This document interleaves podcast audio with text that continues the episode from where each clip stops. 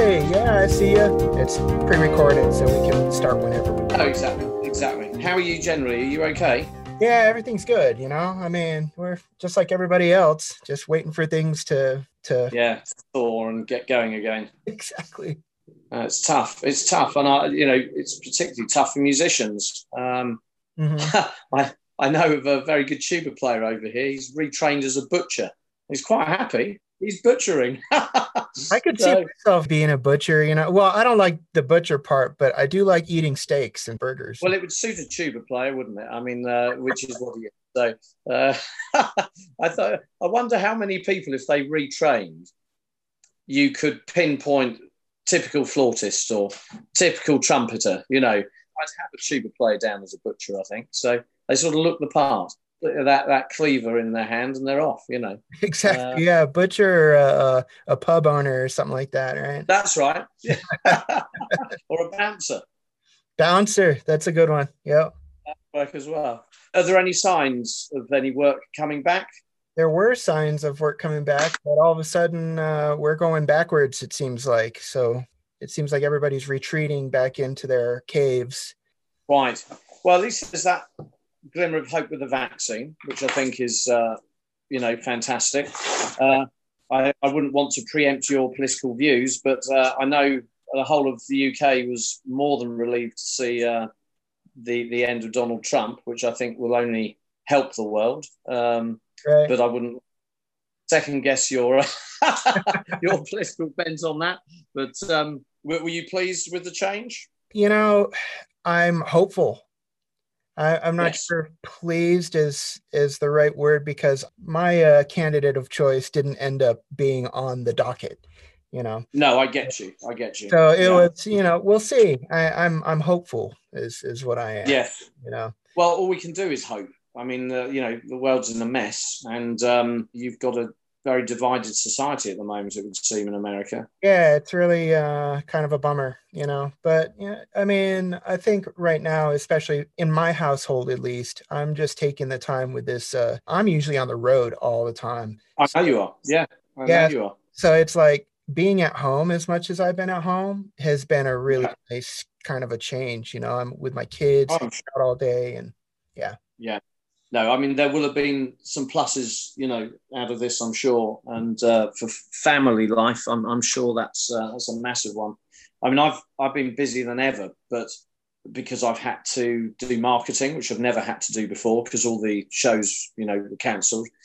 But all the sports that I play in the evenings is, has been cancelled, uh, and weekends, which has mean I've meant I've had a lot more family time as well. So that's been Yeah. lovely done projects with my son who's you know 17 now so it's it's been really good to do stuff together uh, which we wouldn't have had time for so no i get that Yeah. anyway um, i'm now free and uh, ready to start whenever you want Awesome. Well, I mean, we kind of started. You know, uh, this format of a podcast is pretty much about anything. You know, it's a, I just invite on people that I'm curious about that I think have really cool things about them. And I don't know you personally yet. I'm getting to know you, but I really do admire your business and what it is that you do. And I use your wares all the time.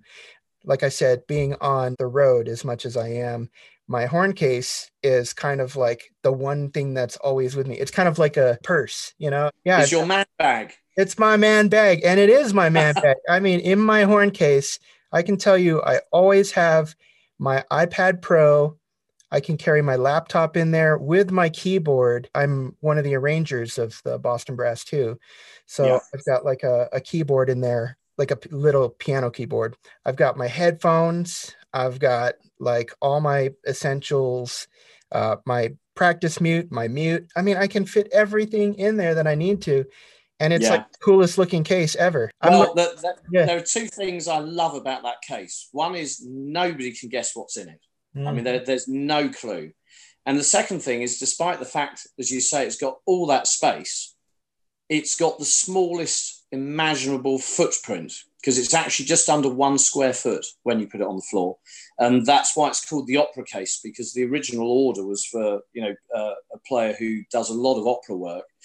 And he couldn't physically take any other French horn case into the pit because the moment you opened the lid, the footprint was enormous. Yeah. So, so that was the the point of the commission. Could I make a case that could fit between close up chairs and give access to everything?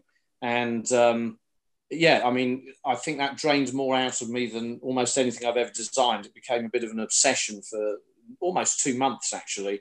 You know, even at home, I was uh, supposedly watching television, but the giveaway was that my prototypes and dummy models were on the floor below the television, and I was really sort of zoned in onto those and still thinking things through. But um, yeah, it's just ended up with a beautiful sort of elliptical shape, and uh, as I say, the footprint is is, is tiny, um, and often when you're designing things, you're hoping for a few uh, bits of luck as well. And one of the things I, was really pleased about is the way that the shape means that when it's on your back, it swerves away from your bottom. Right. So it lies perfectly on your back, and then you got that sort of uh, yeah that curve, and it just makes it so comfortable. So uh, yeah, I had a lot of fun designing that.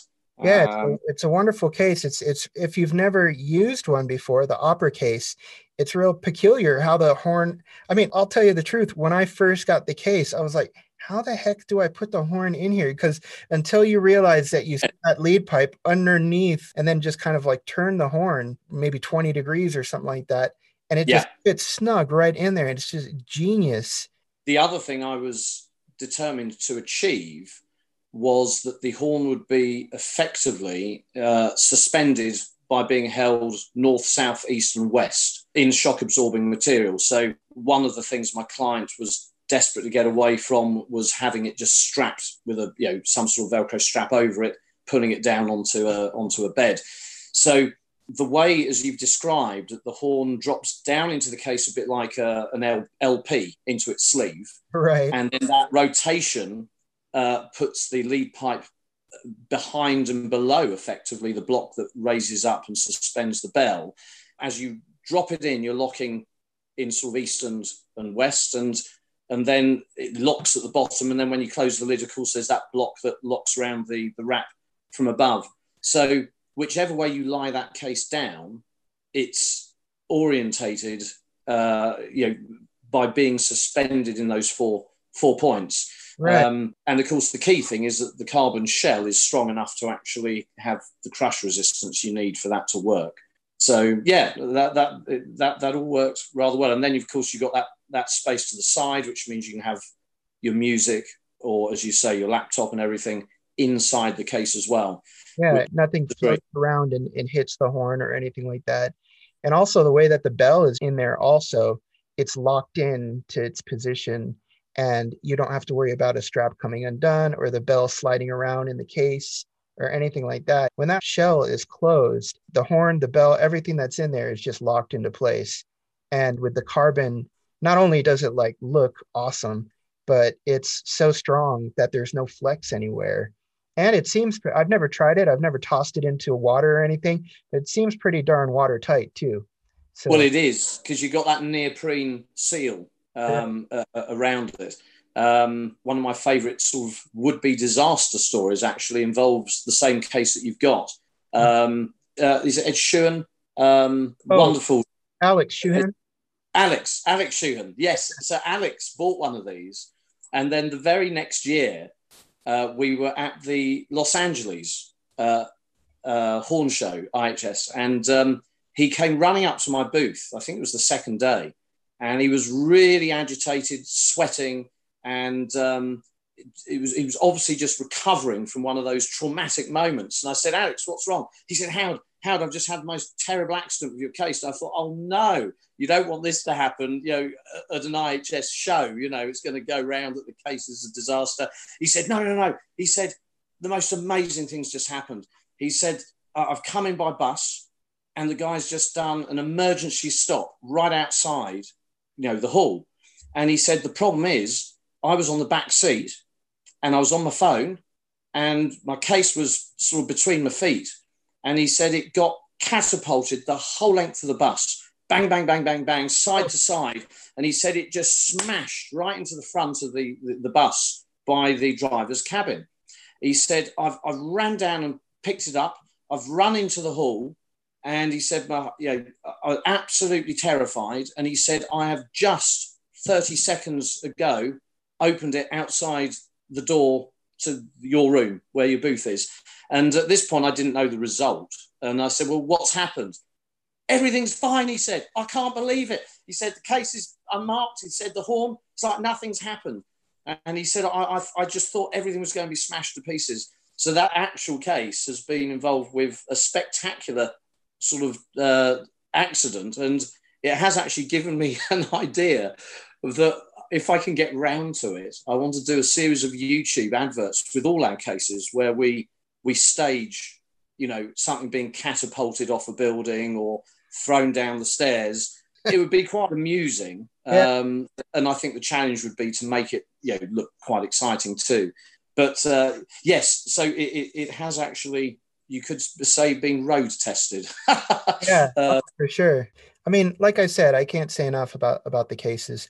And I'm I'm an aesthetics guy. I like watches, I like cars, I like nice things. I the things that I like, I like them to be artful also, you know. Yes. Nice I know exactly. And there's no case that's more aesthetically pleasing than that one. Yeah, I mean, also your other horn case, the smaller one, uh, is is really cool looking also. But, yes, that looks like um, the Batmobile, doesn't it? Or Darth Vader's face. That's right. Yeah. Well, the, the funny thing is, I've never made anything unless I've been asked to. And uh, when I was asked to make the French horn case and I came out with the opera one, uh, I said to myself, that's it. I'm, I'm not going to make any more French horn cases because I've seen elsewhere where um, you can make so many cases for the same instrument that I think people get a bit confused, don't know what they want, etc., etc. Um, but actually, um, I was asked uh, by a fantastic player who plays in the uh, London Symphony Orchestra in London uh, to make uh, one of the opera cases, and she came and collected it, and she took it away, and she was she was absolutely thrilled. It ticked all the boxes she wanted. But three hours later, after she got home, she phoned me up and she said, "Look, I, I bought your case because it does do everything I want." But she said, I'm I am tiny and I I I have never carried anything on my back. And she said the, the opera case really needs to be on your back, you know, to, to work properly if you're walking long distances. She said, Would you mind making me um, a, a case that is absolutely as small as humanly possible, with the option of putting you know the music on the outside, for example. Mm-hmm. So we got together and we had another you know uh, chat about what I needed to achieve. And uh, I literally, I put everything that she wanted, which was the three mutes, the horn, uh, her accessories. I, I, put everything together with uh, a half inch gap between everything. And a bit like a child plays with Lego, um, I, I, I spent hours just playing around with this until I'd formed a really, again, lovely shape, compact shape, uh, stable shape, and an easy to use shape. And then I formalized that and I literally embalmed the whole thing. And when we went off to you know, create the molds uh, for the carbon work, uh, the French horn and the mutes were still inside because that, that was how we, we created it.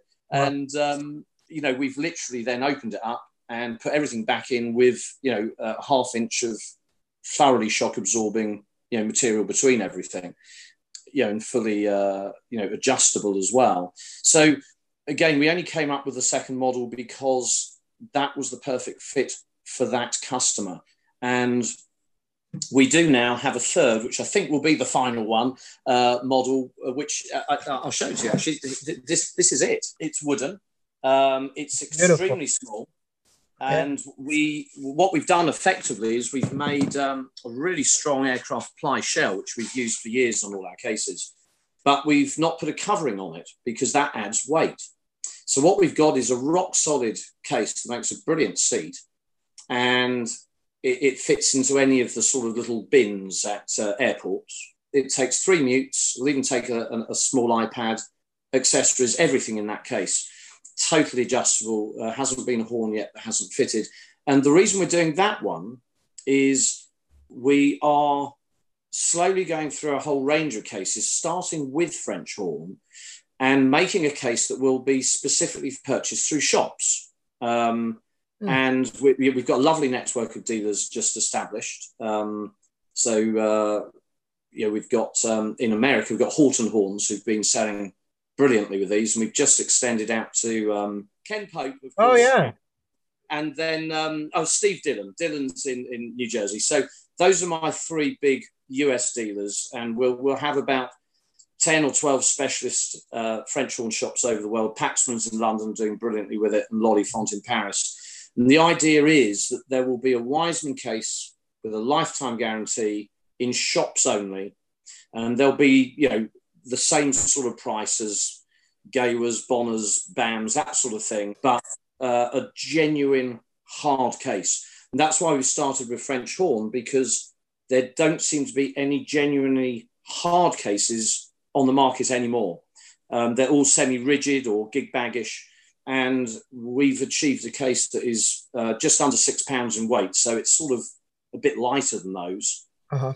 But it's it's a proper hard case. And uh, we haven't compromised on anything. So the suspension that's in your case, we've done exactly the same thing in in this. So this is going to be called our wooden case, and that, as I say, will be available just in the shop. So for people who don't want to spend out on a carbon one, this is the one, and it is beautiful, and it's available in um, mahogany, oak, uh, pine.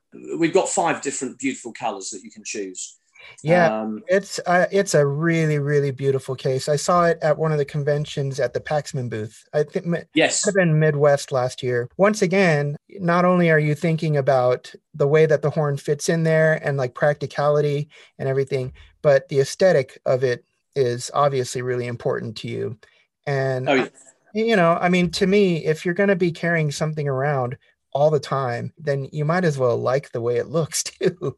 And well, no, absolutely, no, that that's absolutely right. I mean, the I, I suppose the priorities when you're designing these things are well, there's a number of them. It's a matter of whether you can make them all work. But the main thing is protection from our point of view. We, we don't make anything that doesn't protect, um, you know, to the best of our ability at least. You want it to be compact, uh, and often you only achieve that if you're you're able to make a really nice sort of shape to contain everything. Strength is is is very often enhanced by a shape, you see. And I've known, you know, since I started, um, you know, when I was 16, that the the strongest shape is basically a tube. And as a bassoonist, that's how it started. You know, I solved a problem, and I, I had my bassoon in this little six-inch, you know, pipe, and with all other instruments, we've tried to get as close to that shape as we can.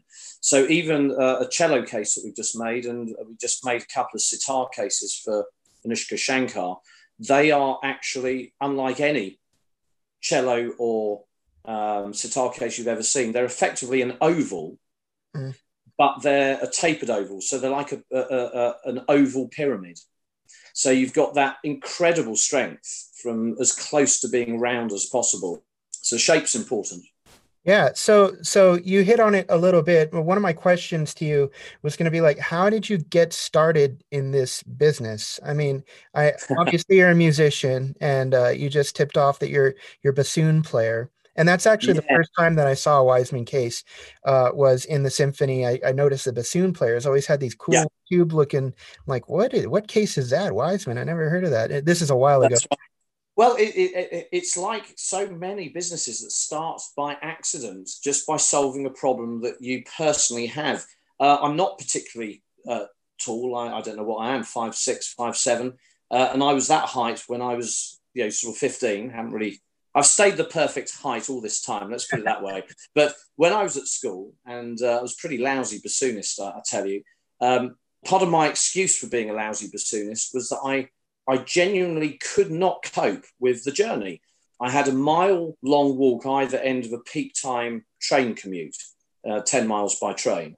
And, you know, back in the, this was in the mid 80s, the, the cases were all those massive, big, sort of uh, unimaginative trunks.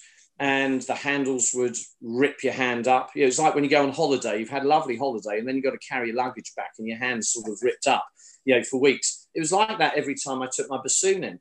And um, I actually became uh, quite interested in playing the bassoon all of a sudden when I was about 15. I'd heard a lovely piece of music I wanted to play. So I started practicing, unheard of, but I did, which unfortunately meant taking the bassoon to school more often uh, because as I got better, I was asked to be in different groups and whatever. I, I, I, was almost at the point of giving up though because I just couldn't. My brother played the flute, you know, and I was so envious. He just shoved it in his bag. So one afternoon, my parents went out for the day and asked me if I'd go, and I said no. I've, I know what I'm doing this afternoon. I'm making a bassoon case, and I'd uh, I'd scavenged the materials from different places. I knew exactly what I was going to do. I basically I held the four joints of the bassoon as close together as I could, and just imagined what shape would go around those, and it was the tube, and how could I hold those apart? Uh, and my only formal training really has ever been, or you could say, I suppose, informal, but I'm trying to be a little bit funny. It was an overdose of Lego as a child. I did nothing but Lego for years, it would seem. And that sort of spatial awareness and confidence to put things together meant I, was, I, I had this, I could see in my mind exactly what I was going to make. And it, it, it didn't take me long. You know, I had it all made in an afternoon. And um, I, I, was just thrilled it solved my problem. So I had this tiny little tube. I did the maths at the time. I think it was it was uh, it was less than half the volume of the case that I was previously carrying it around in, and it was about a third of the surface area. It changed my life. You know, I could take my bassoon every day. I could practice. It wasn't a pain, and that was it. Job done. Minding my own business. I had no aspirations to ever do it again. But my teacher and I had just moved uh, from my school bassoon teacher, who never really played the bassoon in the lessons, so I didn't know what I was trying to you know sound like. But I changed to a really good teacher, um, a wonderful chap called Robin O'Neill, who was a young man at the time. He was probably only six or seven years older than me, but he'd he'd uh, he was one of the founding members of the Chamber Orchestra of Europe. He was already in the English Chamber Orchestra, and I, I started having lessons with Robin and when he saw this case, he wanted one. Um, and so did his colleague in the English Chamber Orchestra. And having never owned more than 18 pounds in my life, I was suddenly being offered, you know, a couple of hundred pounds to make a bassoon case. Couldn't believe it. Um, and within a year, I had orders from the Berlin uh, and Vienna Philharmonic. Um, uh, the Pittsburgh Symphony came to see me, I think a year later when they were in London for a prom. Uh, it was one of the most embarrassing moments of my life because um, they phoned me up and said, uh, "We've we've we've seen some information about your cases, and uh, we're, we're, in London. We'd love to come and see you." But what was embarrassing is the whole, uh, I think, bassoon and uh, oboe section from the Pittsburgh Symphony came to see me.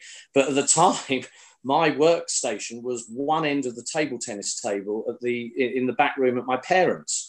So they, they all, I was very apologetic and they all sort of crowded around this table tennis table, which was a complete mess with, you know, uh, the next uh, bassoon case growing on it. And um, they all thought it was very quaint and, and lovely. And uh, they all ordered. So I had oboe cases for the first time to make and wow. the bassoon, uh, the section. Uh, and I was about, uh, you know, I think by then I was 16.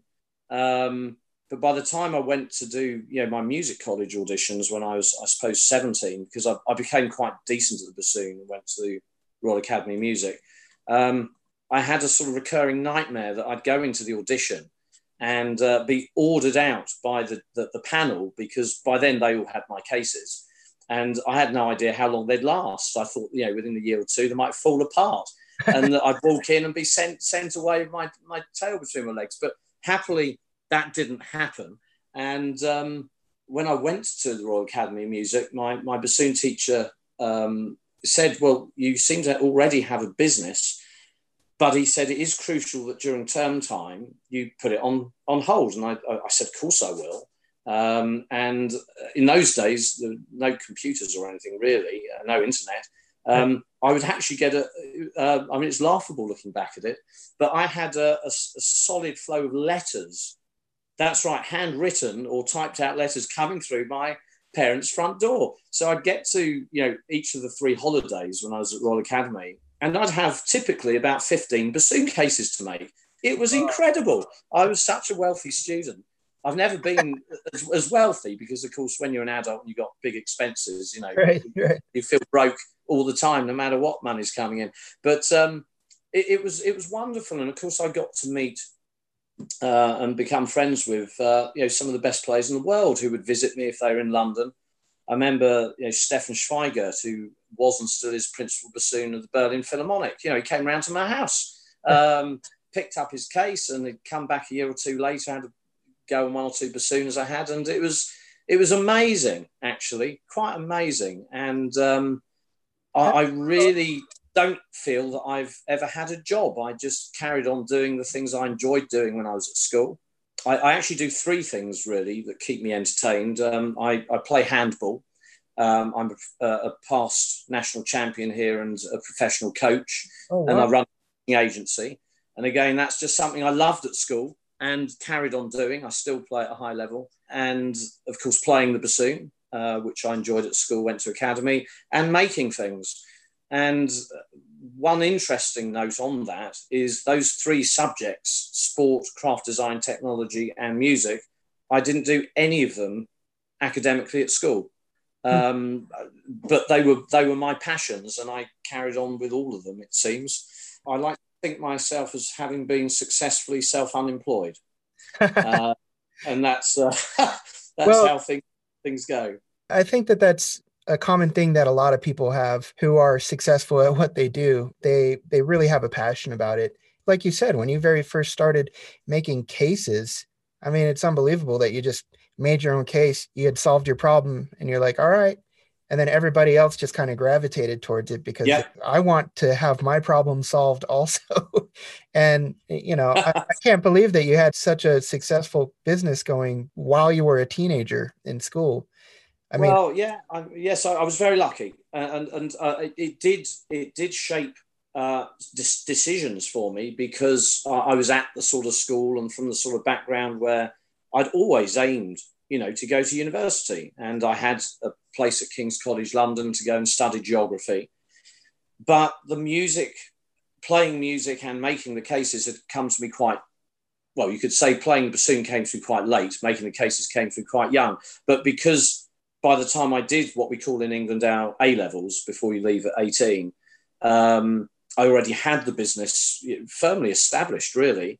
Um, I decided that I didn't want to go to university and do, you know, I'd done three essay writing subjects for A level geography, history, and English. Uh, frankly, I'd had enough. And I think that the the idea of going to university was purely a, a, a backup a safety net, if you like, for pursuing a career as a bassoonist by then. Right. And I thought, actually, I don't need it. I've already got the other case business, and right. uh, I knew that that would work hand in hand with being a, you know, a musician, a freelance musician. And when I left school and went to academy, um, I actually alleviated the pressure on me with the case business by employing my oldest brother, uh, hmm. who still works for me. Um, he'd been unemployed for a long time, I think eight years, and uh, I, I, gave him a job. It, you know, it was, it was the making of him. So it's been really good actually for my family as well. Most of my family have worked for me um, in some form or the other. You know, it's been uh, you know a really lovely thing to to help other people out with.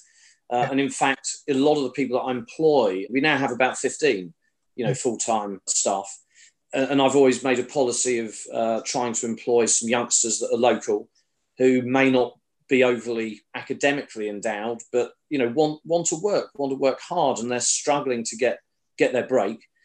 It doesn't always work. Um, probably for every four 17 year olds you try, they don't really quite have the work ethic developed. But but right. I've got some absolute gems here, and my my head craftsman Joey uh, joined me, I think, when he was 16 and he's 26 now, and he's he's absolutely brilliant. He's my head craftsman, and you know he's my most valuable guy here. So um, that's been terrific as well. Getting you know local youngsters in and uh, giving them a real trade, real skill. That's great. So, so when you started building cases, I'm assuming you were building it out of wood or something like that. When did you get into carbon fiber?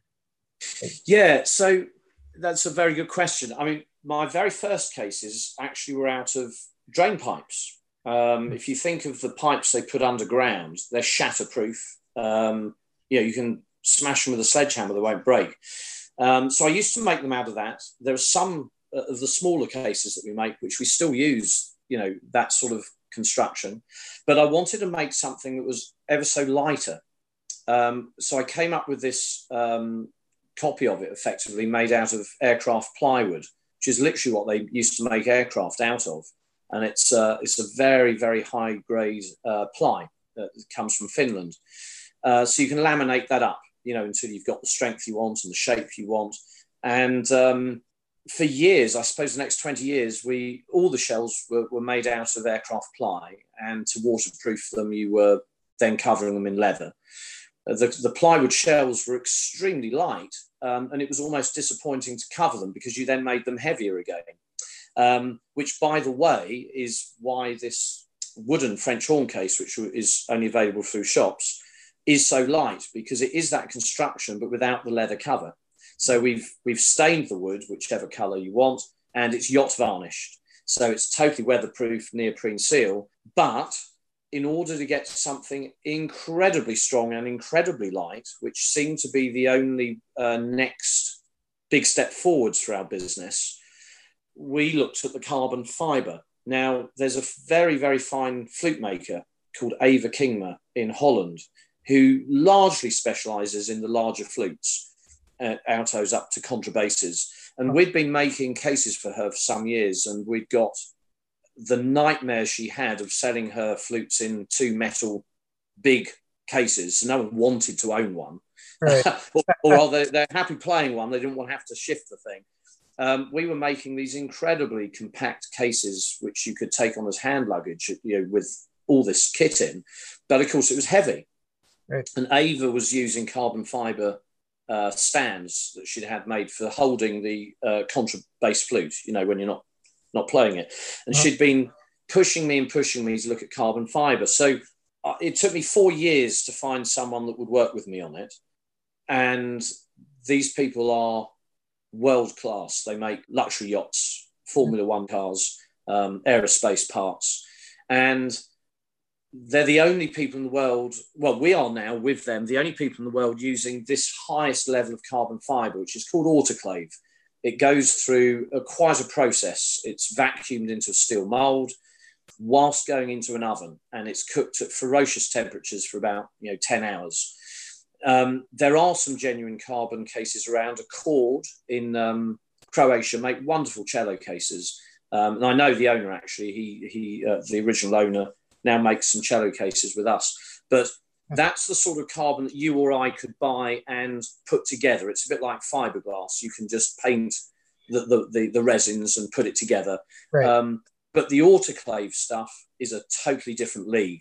Uh, it's very expensive. The process of working with it is expensive, but the results are spectacular. They now make you know fighter jets uh, with this stuff. It's that strong, twenty times stronger than its own weight in steel. So we tried this as a complete punt, really. It was a real gamble because the tooling for one of these cases is thousands of pounds.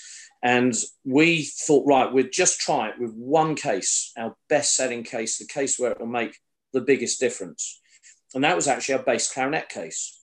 Huh. We made a tiny little eight inch tube case. It's about three foot long.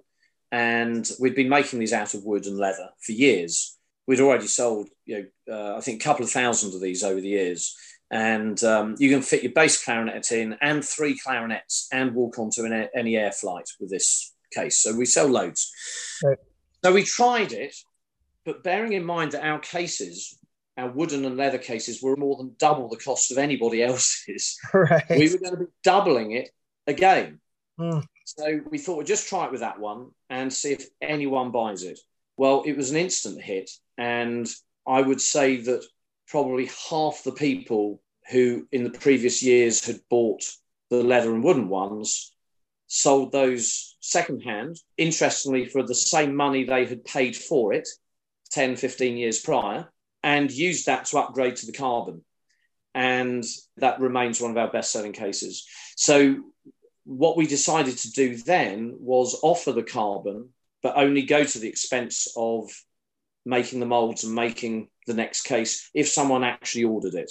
And now the carbon cases probably are 90% of our business. So every 10 bassoon cases we sell, nine of them are now carbon fiber. And I think the point is that this was a really interesting thing actually that happened at an IHS, our first one. We turned up with, uh, we only had the opera case and we had it in carbon fiber and we had it in the wood and leather construction, which at the time, you know, was the alternative. Uh-huh. And uh, I think the wooden ones were $800 and I think the carbon ones were close to 2000 so I thought, well, they both do the same thing. They're both the same size. And for that money, I think we'll sell loads of the wooden ones and maybe a couple of the carbon. Anyway, we sold 25 carbon and three wooden ones in, in three days. And it was clear by the end of the first day the way this was going. Yeah. And I started asking the people that were ordering, you know, why? You know, I said, I've shown you both cases, they're pretty much the same. They've both got a lifetime guarantee. They do the same job why are you spending so willingly more than double to get that one? And there were three main answers that came back. One was it only has to save one accident and it's paid for itself. The other was I'm getting through, I won't mention brands, but the other cases, at least one every three, at the best five years. Right. So they said, this is cheap because if this rests, you know, does the last the rest of my career, I will have saved a lot of money by the end of it. Yeah. Um, and the other one was last case I'm ever going to need. I'm going to get the one I most desire. The three people that bought the leather ones, I actually felt that two of them had picked it over carbon because they like the leather, if you see what I mean. Got it. Yeah. Uh, wasn't because of the price. Um, the students who bought it was because of the price. Um, but there were two other really good professional players, you know, who wanted the leather anyway. But basically, yeah, I guess that was about 13 years ago that we did the first carbon ones. It was a gamble. Um, we are the only people in the world making any type of case uh, out of pure autoclave carbon. There are cases which have a, a, skim of it on top. There's a very nice guitar case, which is real autoclave carbon, but it weighs a ton. And the reason why is it's actually on top of a fiberglass shell that's giving it, it its strength. Huh. So, in other words, the carbon is just cosmetic. Right. So uh, it, it's actually led now in 2020 to quite an interesting point in our business because we've been making some carbon fiber quintuplet cabin friendly trumpet cases in Boston Brass has got it. And the, the they're really beautiful and they are basically well luggage cases, aren't they? When I first saw his trumpet case, I was like, dude, I want that case just for my luggage because then it would match my horn case and yeah. I would never have to buy another luggage again. And, and this this is what has happened in that um, when those are lacquered and let's say a red carbon or checkered, you know, racing car carbon, they look amazing. And you will all have heard of uh, Harrods, the famous shop in London. Yes. Um, I've I've been reliably uh, told by a specialist uh, you know, luggage dealer who does most of the imports of the big brands in London that as a luggage case, that would sell for ten thousand pounds. The, the same case that we're selling to trumpeters for two and a half thousand, because that's all a trumpeter's going to be able to justify. Right now, as a result, we're hopefully around about February, we're going to be launching another business, which will probably be Wiseman of London rather than Wiseman Cases or Wiseman London. And that will be specifically a luxury luggage range. And we will probably sell to one or two places like Harrods as well. But the fact is that all of this carbon work we do, we are subduing the prices so that it is you know uh, justifiable for musicians. Right. The same work we're doing would sell in almost any other market for four times the amount. Oh well, so, I'll tell you. Sorry to interrupt, but no. You know, I travel all the time, and when you get into airlines, I'm not sure if you're like this, but people get really nerdy about like their frequent flyer status, and so I fly with a, a company called Delta in, in the US. And on Facebook, there is like a Delta Diamond member Facebook page where all the uppity people who travel all the time share their travel stuff and tips and everything. But a big thing is their luggage. And I'll tell you, people pay so much money for like those Tumi cases that are like fake carbon fiber. They pay more money for a fake carbon fiber Tumi case than we do for a real carbon fiber horn case. And I've never gotten onto a plane and sat down in first class where somebody didn't ask me what case that is. Right. they don't know it's a an instrument case. They just think it's like really cool luggage. Like, where did you that's get right. That? Where did you get that? And so you're exactly right. I mean, that's amazing that you're going to be going into that because the quality of product that you put out. I mean, I can see people paying a lot of money for that so I just, yeah, I, I hope they will, and they do. And and funny enough, going back to the French horn case, the the wooden one, the actual one I just showed you actually on, on camera, um, I I had it on my back. And I, and I just got off the train at London Bridge in London. I was on the way to show Paxman horns. Anyway, knock, knock, knock. There was a, um, a knock on the back of my case. And I turned around and there was a guy dressed up as a ghoul because opposite um, London Bridge, there's um, a, a, sort of horror museum. Oh. Okay, so he was out the front selling stuff, uh, pamphlets, and trying to get people to go in. Anyway, he knocked on my case, and I turned around and he said, "Mate, what's that case?" He said, "It's I've never seen anything so beautiful." And I said, "Well," uh, and I didn't want to tell him it was a French horn case. I wanted to see his reaction if I told him it was just a general backpack for general use. Uh, so I did. I said, well, yeah, it's just a backpack. I've got my office stuff in. Uh, you know, what I'd have in my briefcase and, um, you know, some sports shoes and, uh, and a change of clothes. He said, where'd you get it from? And I said, there's a company called Wiseman Cases. He said, how much is it? I said, 500 pounds. He said, oh, I'm going to get one of those. He said, that's incredible. And I didn't want to let on it was for a musical instrument. And in fact, it is this French horn size and one smaller one that will be the actual wooden version, uh, the sort of lower end of cost in our luxury luggage website as well. So we we've already had orders for these just as backpacks, uh, and in fact we had um, we had a clarinetist here to pick up a contrabass clarinet case from us, a, a guy plays in the Philharmonia in London, and uh, he saw these French horn cases up on the shelf, and uh, he, he stopped still. He said, "What are those?" And so I told him, he said, I, I just want one. He said, I'm, I'm going to just use that every day when I'm traveling with the orchestra. I'm going to put my laptop in and my, um, my concert clothes. So, you know, we don't want many of our cases to even necessarily be instantly recognizable for being anything in particular. Um, so, yeah, we're, we're, we're going to be going that route as well. And just going back to what brought that question up, which is the carbon fiber yeah, we're going to try and um, you know make sure we do get money off people who are in that sort of market, so we can keep the prices subdued for my real passion, which is the musicians. So um, that that's cool. that's how we're going to that's how we're to play it. That's really really neat. Um, I noticed that not only do you make every kind of instrument case under the sun. I mean, uh, you go onto your website, you see guitar cases, sitar cases, you've got pipes, recorders, you make them for tenor horns and I mean just everything. Uh, but you also make other kind of products. I see that you make horn bells, uh, clarinet bells. Yeah. yeah. And even I saw that you're starting to make wallets, which I'm once again I told you already I like accessories and stuff like that. Yeah. And your carbon wallets look really neat. Yeah, I mean, where this has come from, uh, actually, it's a funny story. You, you know, I mentioned um, that I'm a, a handball professional yeah. over here. Um, I had two lads who I taught for seven years, and uh, when they reached their last year at school, um, we were chatting uh, about uh, stuff when we were on the train journey going to a match. And they had no idea because they only knew me as a handball coach. They had no idea that I had this business.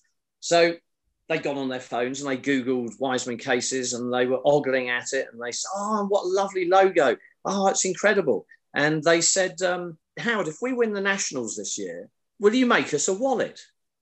And I said, well, yeah, okay, because I thought there's no chance they were going to win. Uh, they hadn't been practicing for starters. And um, anyway, they won the Nationals. Uh, two months later, they worked hard and uh, they was they were super players and they won uh, the schools schools nationals in England.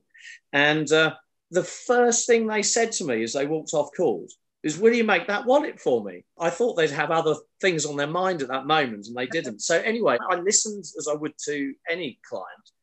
I listened to their brief and they um, we sat down for about an hour and they said we want it as compact as possible. We want a little bit of you know uh, area to store coins and so on and so forth. So I took the brief and I I made these these wallets for them and the the leather that we've made it out of is called carbon leather. It's very very expensive, high grade leather, and it's impregnated with a sort of carbon pattern. And we've been using it for years with our carbon cases. Um, it, it, it, actually wears. Uh, it's got a sort of five times longer resistance to wear and tear than any other normal leather. So it's a fantastic thing. And it just occurred to me we're going into this luxury luggage. Why don't we also just make some beautiful uh, leather, only based around the carbon leather? So that suits and fits, you know, with the business that we've created. Right. Um, a range of products with that leather. So we've started with the leather wallet, which we're absolutely thrilled with. it, it is beautiful. And um, we've had some people testing it for over a year and it looks like it's you know a day old still yeah. after you know daily constant use. And um, we're going to be doing all sorts of things through to wash bags backpacks um, the whole range of accessories uh, overnight uh, bags which will be made purely from that that leather um, and very much with their own sort of designs. And that will be the sort of again, uh, accessory end of our luxury luggage uh, business. Um, but what I want to do is have a crossover so that everyone that yeah, already uses Wiseman cases will have access to all of that, but actually far cheaper than it will be on our luxury luggage site so that that's what we're intending to do. We already have an audience. We've already got loads of people wanting these things. Uh, you know, a, a, wallet that matches the fact they've got a carbon fiber bassoon case or whatever. exactly. And, and it, yeah. it's just it's just wonderful. I think people they start to gain a, a certain pride in what they've invested in, especially musicians. You know, musicians, their instruments are very near and dear to their heart, and the stuff that they buy for their instruments are very near and dear to their heart. So if if you've got a Wiseman case and you've invested, you know, two grand into it, if you can get a wallet with the same logo, that is like really yes. hip too. And not only that, but what I really enjoy about your wallet, I am going to order one by the way, is that uh, it still looks like a proper wallet. All the other carbon fiber wallets that I've seen uh, are that kind of mechanical, like just two carbon fiber boards next to each other. But this is still like a proper wallet with the beautiful Wiseman logo on it. And I mean, it's really, really cool looking. And it goes with what you are, which is you're a musician. And I really think it's cool that you are going into this luxury brand, which I'm I have no doubts is gonna in 10 years you'll be seeing it like Louis Vuitton or, or something like that.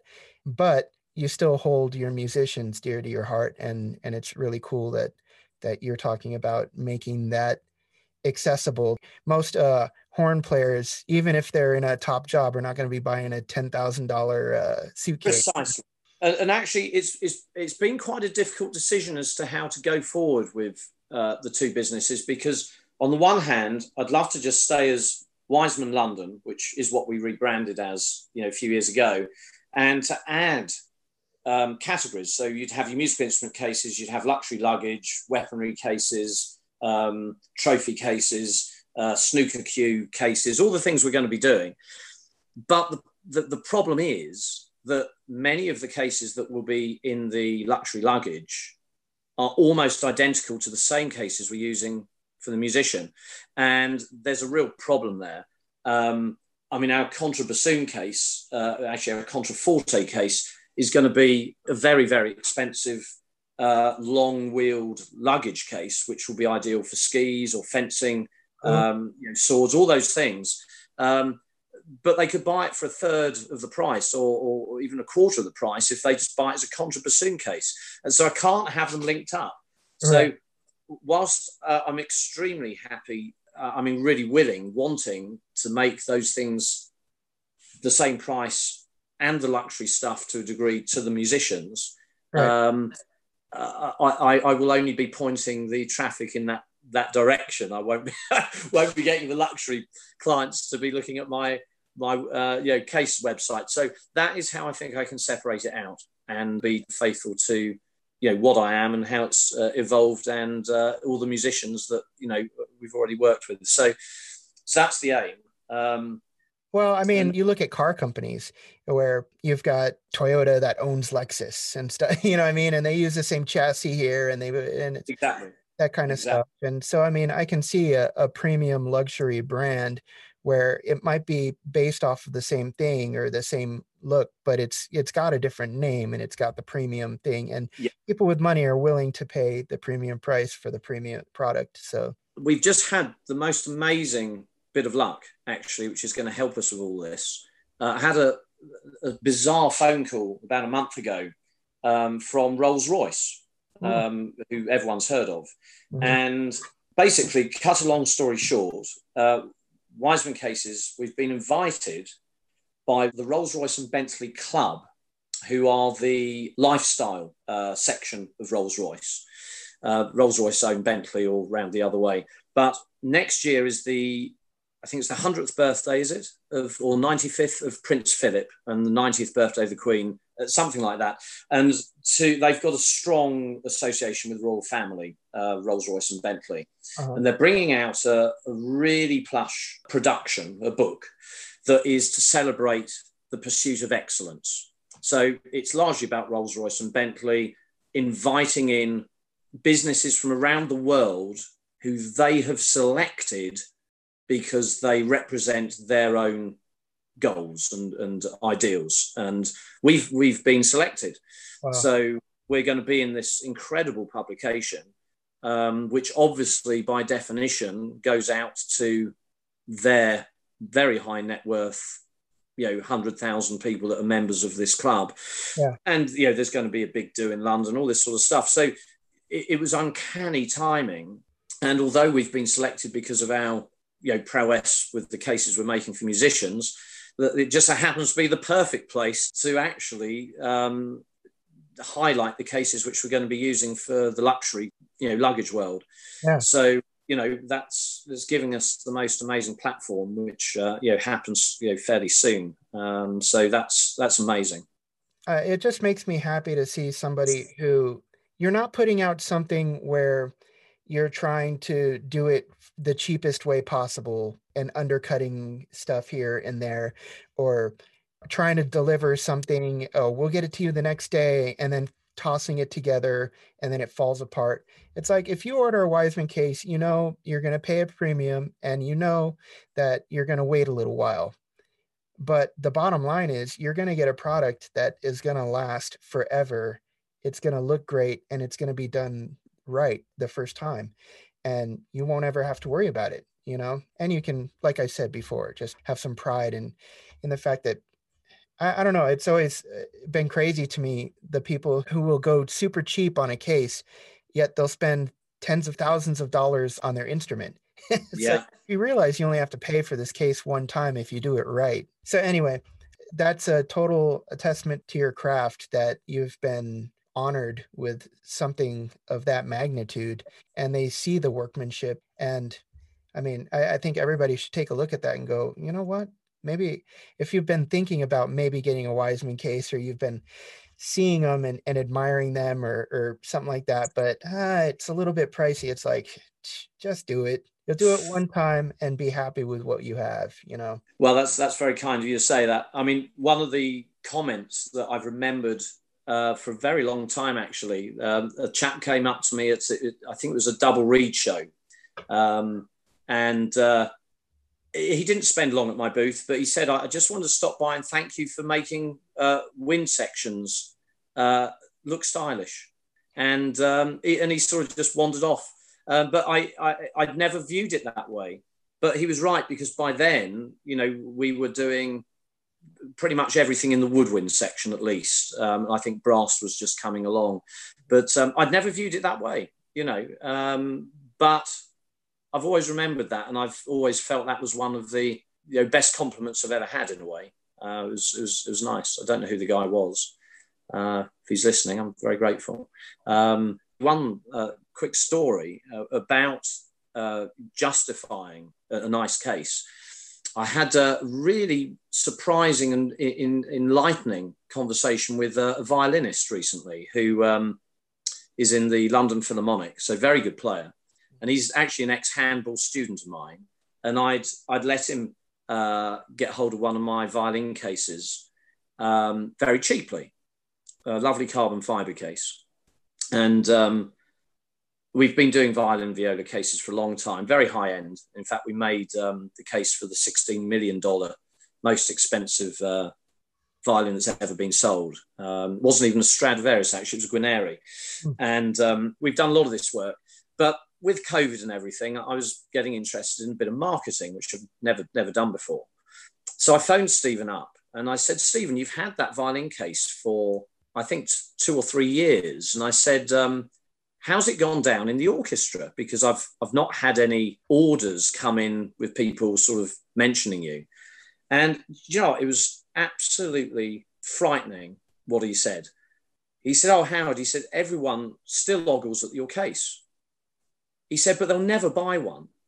And I said, Why is that? He said, They're just cheapskates, the whole lot of them. He said, uh, These are violinists who have got instruments that are worth so much money. You know, he said the cheapest instrument in the orchestra is probably 30 grand. He said most of them are over 100,000 and the bows are 15 to 20,000. You know, they've got three or four of them in their case.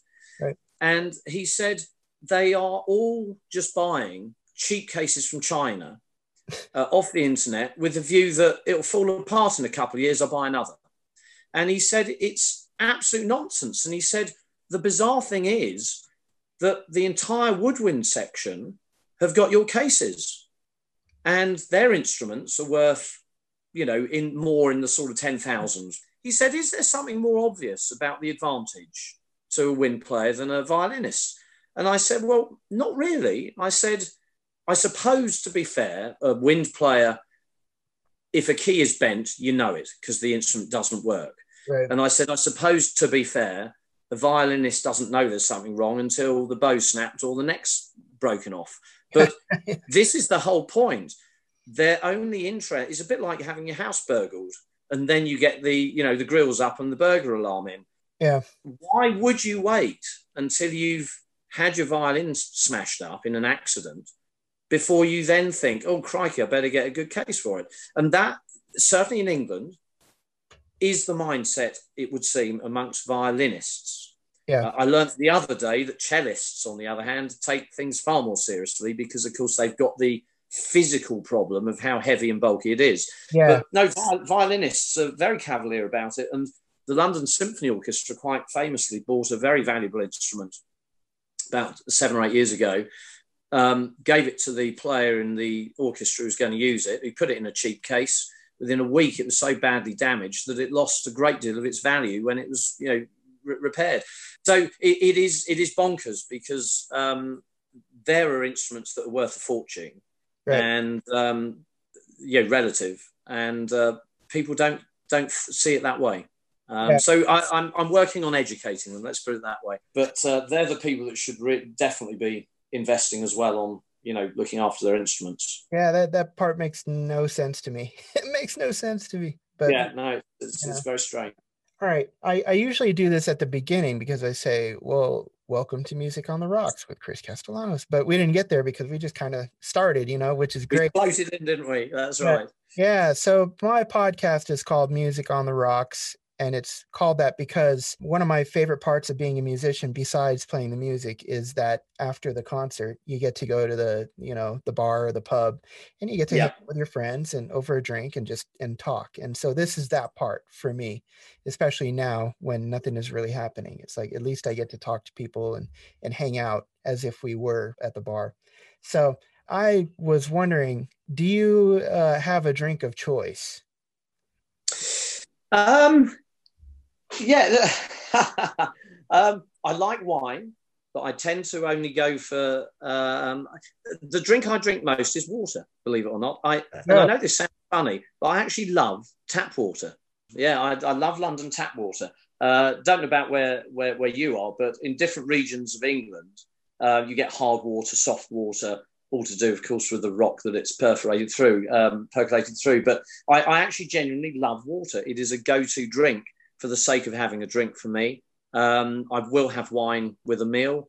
Um, I like cider, um, but it it, uh, it, it stops me thinking clearly rather quickly. So, uh, but uh, yeah, I'm not really a beer or lager person. I can drink it, but uh, I don't think it's worth the calories. I, I I I would rather use up the calories on chocolate, which is perhaps my main Achilles heel.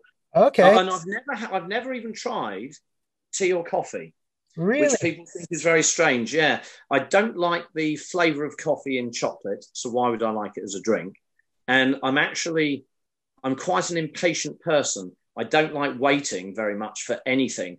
And the problem is with hot drinks, uh, I, I would burn my mouth. I wouldn't be Okay. patient. enough. Yeah, I'm, I'm a bit like that with hot food, actually. I dive in like a beagle and uh, burn my tongue on the first uh, mouthful, and then I don't taste the rest of it. So, um, and, and I view tea and coffee as a bit of a waste of time because it doesn't come straight out of a tap, and I'm, I'm too busy to uh, faff around with that sort of. Okay, I'm with you on the coffee. I, I've actually, I am not a coffee person either. I've never really tried it because I smell it and it just doesn't smell like something I want to drink, you know. But um, my wife would get along with you famously on the drinks because she is a water person and she can taste the difference. She can tell me like the brand of a water by drinking it. I'm like, you can really. I water tastes like water to me, so uh, yeah, I like it out of a tap. I'm no connoisseur of the, uh, you know, the bottled water stuff. One quick funny drink story for me. I was in a pub with some friends, and do you have a drink over there called Lucozade? not that I know of. I mean, we Okay, probably well, do have one, but Lucozade is a, an energy sports drink, uh, one of those typically very uh, sugary, bubbly drinks. Okay, so I'm sure you've got millions of them, different brands. do. You know, I was in a pub and I saw that they had bottles of Lucozade in the fridge behind the bar, Uh-huh. and I, f- I fancied one. You know, I fancied a, a boost of sugar and energy, so I ordered Lucozade. I was the laughing stock of the whole group. And do you know what? An hour later, everyone was drinking Lucozade, so uh, I had the last laugh. we go, trendsetter again, once again. there you go. It was in a pub. Why not drink it? Trendsetter. Uh, you know, when you looked at my um, list of cases that we make, Yeah. Did you see something very unusual at the beginning? The footballs and the baseballs. yes, I saw that. Like the the um, it looked like a basketball or or a, a soccer ball or football. Like That's right. Yeah. Soccer ball and a baseball. Can I quickly tell you about that? yes, please. Yeah, I'm curious. Uh, Because you've credited me with you know doing different things than just the cases. I was at a trade show, a big one in England, where most of the shops buy their their stuff for anything. You know, huge halls of uh, uh, of different products, and I was there actually selling vintage sports equipment, which was a sort of sideline little business that I've I've got. okay. And um, it occurred to me standing there talking to people about, you know, putting best dad on a vintage looking football or, you know, um, the name of their school or whatever it was. It seemed to me you could put a name or some print on almost any type of ball and make it relevant to a different audience. You know, just as you might shove your name on a mug, uh, you know, or put Mozart on a cup and sell it in a music store. right. And given that I've got a sporty background and part of my living coaching sport, I suddenly got a bit annoyed that there's absolutely nothing sporty that I've ever seen anywhere in any music shop in the world. Nothing. I can't think of anything sporty. So I thought, well, why don't we have a football or a baseball signed by very famous composers? I then came up with this little dream. Um, funny enough, I've got it written out here. Um, I'll, I'll read it to you. This is what goes with the ball. Decomposed United, sports baseball. Composers only retire when they die. Vivaldi retired in 1750 and found that he had time to pursue new ventures. In life, Vivaldi had always noted the importance of rhythm and movement in sport. And he decided that musicians should therefore excel in the sporting arena. Only a week after his death, Vivaldi founded Decomposed United, and over the years to come, recruited many great composers to join his team as they became available. Vivaldi's theory proved to be correct. Decomposed United went on to dominate the afterlife premiership in multiple sports. So it's just a bit of a joke. Yeah. But why shouldn't you have a football signed by Mozart and Verdi and Gershwin and all these guys? And I've got a son who's uh, a prolific sportsman and musician at his school, and he's often moaned that they're very separate groups often at a school. You've got your musicians, and you got your right, sportsmen, right? and you know he's he's a he's a scholar on both, and he loves both in equal measure. And that was at the back of my mind when I was at this trade fair, thinking, well, there's nothing in any music shop for a sportsman. And would it make it just that little bit more, if not, not cool is the wrong word, but more acceptable? You know, would little Jimmy, who plays the violin and loves football, would he feel a bit better about himself knowing that there's some sort of link? Do you know what I mean? Because there is this divide. And all those balls are meant to be as a bit of fun. And it's the sort of thing, you know, you or I might buy for $20 for a guy that used to play trumpet at school and we know he likes baseball. You know, it's a bit of fun. It's that sort of giveaway gift. Yeah. But I've shown it to a lot of shops actually. Um, I haven't really got round to marketing it, but they all said it's. They said, well, it, in one way, it's genius. They said, we'll either sell hundreds or or none. so we, we, haven't tried it yet, but um, you know, uh, I just I did it because I just wanted to tie those two things together a little bit. You know, um, if you're gonna have a cup with Mozart on it, why not have a football? Oh, I love that decomposed. yeah, I spent ages thinking of the best title of the team, but uh, yeah, that, that that was my version, and it was founded in 1750 because that's when Vivaldi died. And apologies if I'm wrong, but I, that's how I seem to remember it anyway. Oh, that's awesome, man. Well, I, I asked this of all my guests, um, although you're a little bit unique because you do so many things really well uh, that are separate from each other. Like you said, you're you're handball champion, and and but you're also a world famous case maker and a great bassoonist. But uh, I like to ask my guests, what is it that you would be doing if you had to go into a completely different business that was maybe a hobby? What what would that be? Okay, so the first thing to say is in real life, if I do retire, which I probably won't, in fact, I'll probably go into a coffin that I made myself, probably a tapered tubular one. I'd probably be doing the same thing I'm doing now. So that's where I know I'm lucky. Yes. Okay. Yes. If I had to do something totally different, uh, I think I'd probably want to be an architect. Um, that's very similar, however, to what how my brain works at the moment, designing and making things, I suppose. So if I pick something a bit wacky and completely different, I'll tell you what my first business idea was, and this was before you know you sort of know what you're ever going to do. But I had a wacky idea as I suppose a 14 year old that I would open a shop um, that sells living fish, so an aquarist, I guess you'd call it. Uh-huh. Uh, but but I would specialize in cold water fish that are not the uh, sort of fish that you would ever find in an aquarist. You know, if you go into an aquarist, they're all they're all very uh, pretty. They're all very bright coloured and tropical, and all they're goldfish. Um, I've lifelong I've had a, a, an absolute passion for cold water fish. Uh, I think they are the most beautiful things to look at. Trout, um, carp, uh, not koi carp. I personally, it's only taste. I find them vulgar, um, but the real real carp I think are, are, are you know beautiful. Um, chub, minnows, even just native British fish, I think are beautiful. Um, I used to go fishing a lot, and you know, whilst I didn't like putting them out the water, I always put them straight back. Uh, the thrill for me was seeing these fish uh, in a way you can never see them right. you know, in water. They're camouflaged; you don't see them. You know, there's a most beautiful uh, fish called a barbel, ground feeding fish You'd never see one in your life. And they're, they're part of the carp family. So I had this wacky idea that I'd specialize in these fish that no one else sells. You know, they're just in your rivers and your lakes, and no one ever sees them. But right. they are beautiful. So th- maybe that's what I'd be then. If I did something totally different, I'd become a specialist aquarist. Wow. That is the most interesting answer that I've had so far. that's yes, it's not cool. normal, is it? not normal, no, man. But that's really cool. I really appreciate you taking the time to hang out with me. Absolute pleasure.